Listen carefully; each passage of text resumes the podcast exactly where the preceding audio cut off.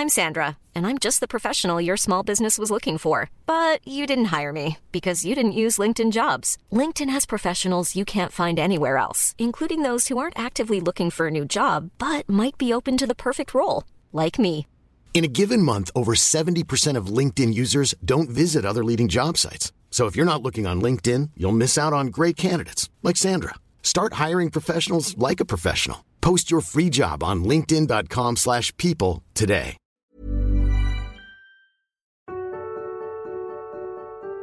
طلعت علي بتحكي أنا وين بدي أروح فيكي حكيت لها إيش يعني؟ وين أروح؟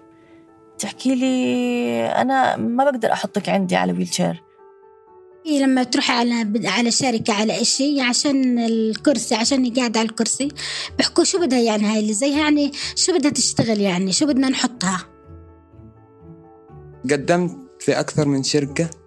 بيجوا بيحكوا لك إنه بكرة مقابلة بتروح بتقابل بتم رفضك لأنه أنت ذوي إعاقة.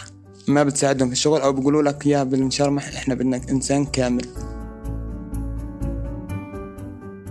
لما يكون إنسان على كرسي بحسوا إنه خلص عبء على المجتمع.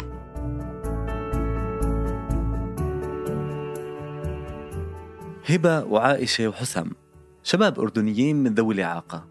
هبة وحسام من الأشخاص المحظوظين اللي قدروا يحصلوا على حقهم في التعليم. هذا الحق اللي أكثر من 90% من الأشخاص ذوي الإعاقة محرومين منه. بس على قولة حسام الحلو ما بيكمل.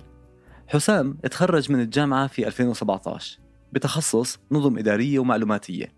وبعدها بدأ رحلته في البحث عن العمل.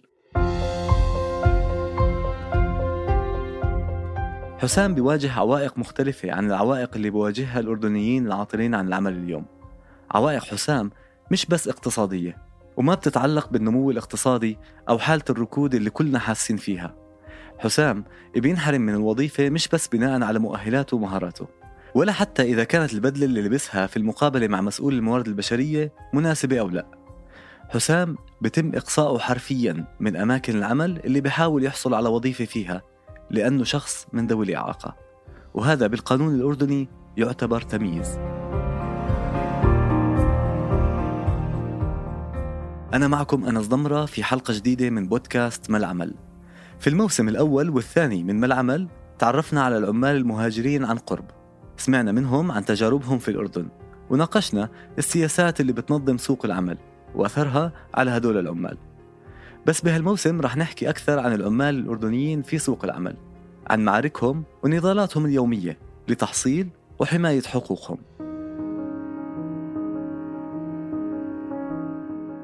التمييز اللي حكينا عنه في المقدمة نص عليه قانون حقوق الأشخاص ذوي الإعاقة للعام 2017 بشكل صريح على أنه لا يجوز استبعاد الشخص من العمل أو التدريب على أساس الإعاقة أو بسببها ولا تعتبر الإعاقة بذاتها مانعا من الاستمرار فيهما.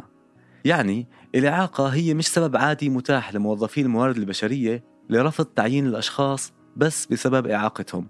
بالعكس هذا في قانون الأشخاص ذوي الإعاقة الأردني بيعتبر جريمة وعقوبتها بتوصل للحبس.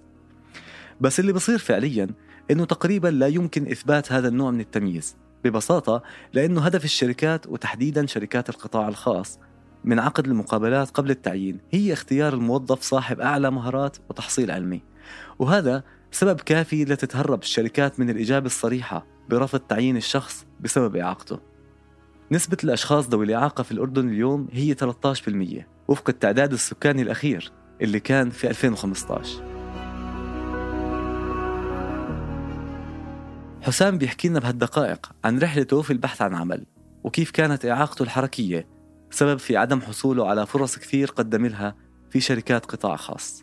المشاكل اللي بتواجهها في الشغل اللي واجهتها أنا في الشغل إنه بتروح متقدم مع ناس بكون طبيعي بس ما عنده الخبرة اللي يمكن أنت عندك. فباخذ الطبيعي على أساس إنه هو طبيعي ما عنده خبرة ممكن إيش يتحرك وبخلوك أنت. هذا واجهته بأربع شركات. ما بين الرفض الصريح والتلميح ومحاولة استغلال الأشخاص من خلال فترات التدريب المتجددة. حسام حاول الحصول على وظيفة من خلال العمل بدون مقابل لمدة ست أشهر واللي كانت فيها تقييماته كلها ممتازة على حسب ما بيحكي لنا. بس لما قررت الشركة تعيين موظف بشكل رسمي ما كان حسام ضمن خياراتها.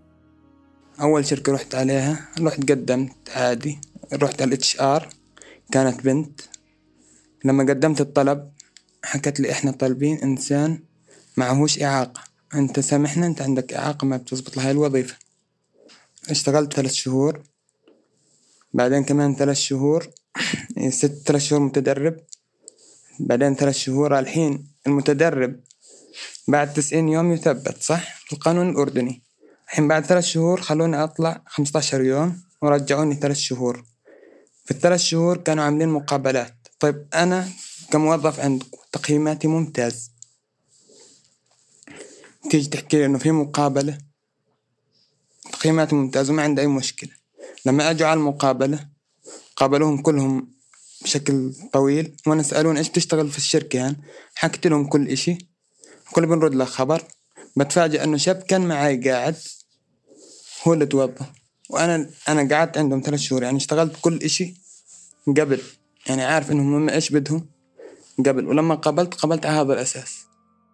حسام بعد ما فقد الأمل بالحصول على فرصة عمل كان الخيار الوحيد المتاح أمامه هو إنه يشتغل مع والده. بس حتى مع والده حسام بيواجه تحديات يومية في العمل. يمكن أهمها الصورة النمطية عن الأشخاص ذوي الإعاقة. حاليا أنا بشتغل عند أبوي. أه، بشتغل عن نفس التخصص بس إنه إيش؟ أضعف شوي لأنه عند أبوك لا تسوي هيك لا تحط هيك لا تقيم هيك. بضل يحسوك في الإعاقة إنه الإعاقة حتى في بين الأهل موجودة.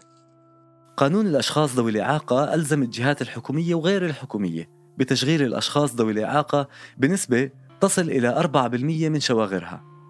بس حسام ومن خلال تجربته بحكي لنا عن كيف تتحايل بعض شركات القطاع الخاص على القانون بتشغيل الأشخاص ذوي الإعاقة صوريا ولفترات محدودة. وإحنا عندنا القانون الأردني أصلا ركيك في هاي المسألة بالذات. معطيك أربعة بالمية. الأربعة بالمية مش موجودات ومتى بيطلبوهم؟ بيطلبوهم فترة إنه بده يجي الضريبة أو يجي مراقبة على الشركات. كل سنة هاي بتصير. بطلبوا الموظفين هذول ذوي الإعاقة بطلبوا نسبة. بس يروحوا بس تخلص الضريبة فترة الضريبة كلهم يلا. وباخذوا عليهم إيش؟ إعفاء من الضريبة من باخذوا إعفاء من الضريبة على ذوي الاحتياجات الخاصة بس ياخذوا الإعفاء بيروحوا وفقا لمعلومات حصلت عليها من ديوان الخدمة المدنية. عدد الأشخاص ذوي الإعاقة المسجلين في قوائم الانتظار للعام 2019 هم 1955 شخص. معظمهم من الإعاقات البصرية والحركية. 76% منهم من حملة الشهادة الجامعية. بالطلب اللي قدمته للحصول على المعلومات سأل ديوان الخدمة المدنية عن عدد الأشخاص ذوي الإعاقة اللي تم تعيينهم خلال العام الماضي في الدوائر والمؤسسات الحكومية. وزارة التربية والتعليم كان لها حصة الأسد في التعيينات. من أصل 195 شخص من ذوي الإعاقة تم تعيينهم في مؤسسات ووزارات حكومية. 119 شخص منهم تم تعيينهم بوزارة التربية والتعليم. هبة واحدة منهم هبة تعرضت لحادث سير أدى لإصابة في النخاع الشوكي. نتج عن هذا الحادث إعاقة حركية. بعد التعافي من الصدمة كملت هبة حياتها وخلصت بكالوريوس وماجستير لغة عربية. وبدأت تنتظر على قوائم ديوان الخدمة المدنية لحتى شافت اسمها بالجريدة مطلوب للتعيين في وزارة التربية والتعليم. هبة بتحكي لنا عن تجربتها في فرصة عمل حكومية. بال 2013 طلع اسمي بالجريدة إن أنا معينة بالحكومة. راجعنا إنه طلع التعيين في التربية. رحنا للتربية آه عملنا الأوراق المطلوبة. شيء بخصوص موضوع إن أنا على ويل شير.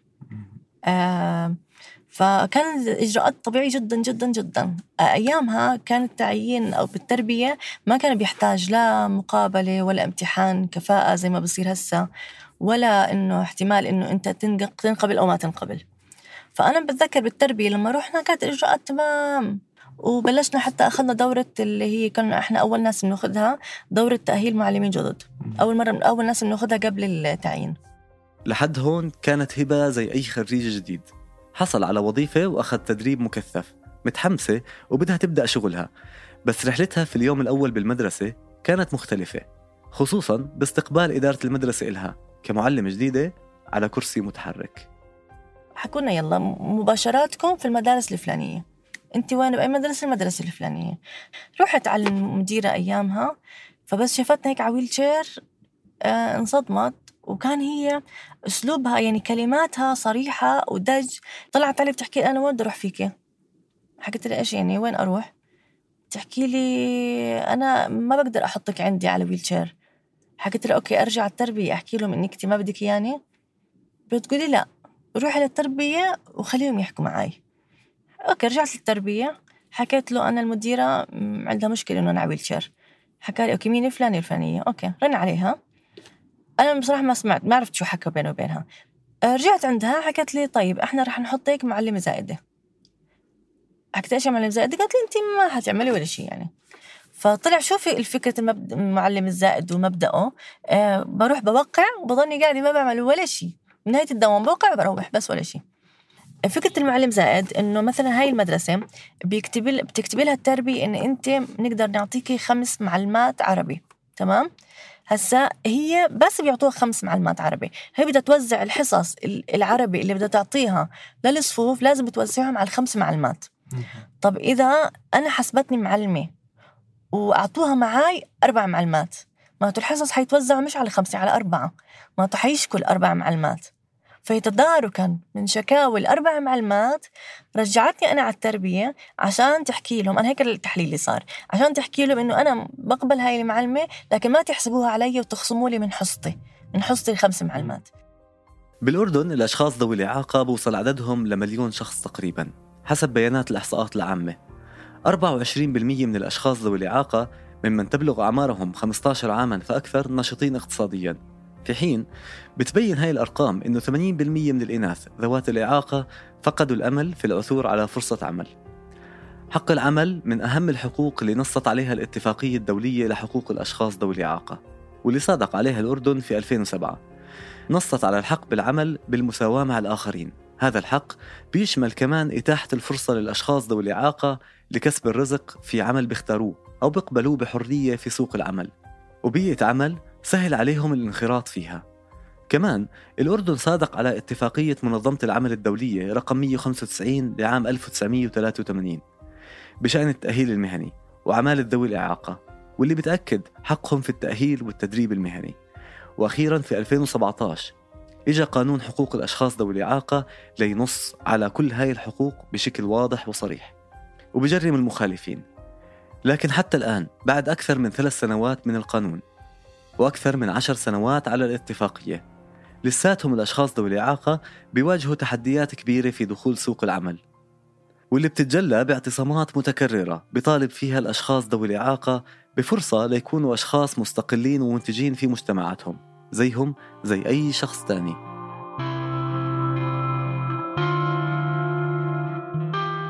كنت معكم في الإعداد والتقديم أنا أنس ضمرة تيسير قباني في هندسة الصوت يعقوب أبو غوش في التحرير. تابعونا على فيسبوك وتويتر للاستماع إلى باقي حلقات برنامج ما العمل من إنتاج منصة صوت.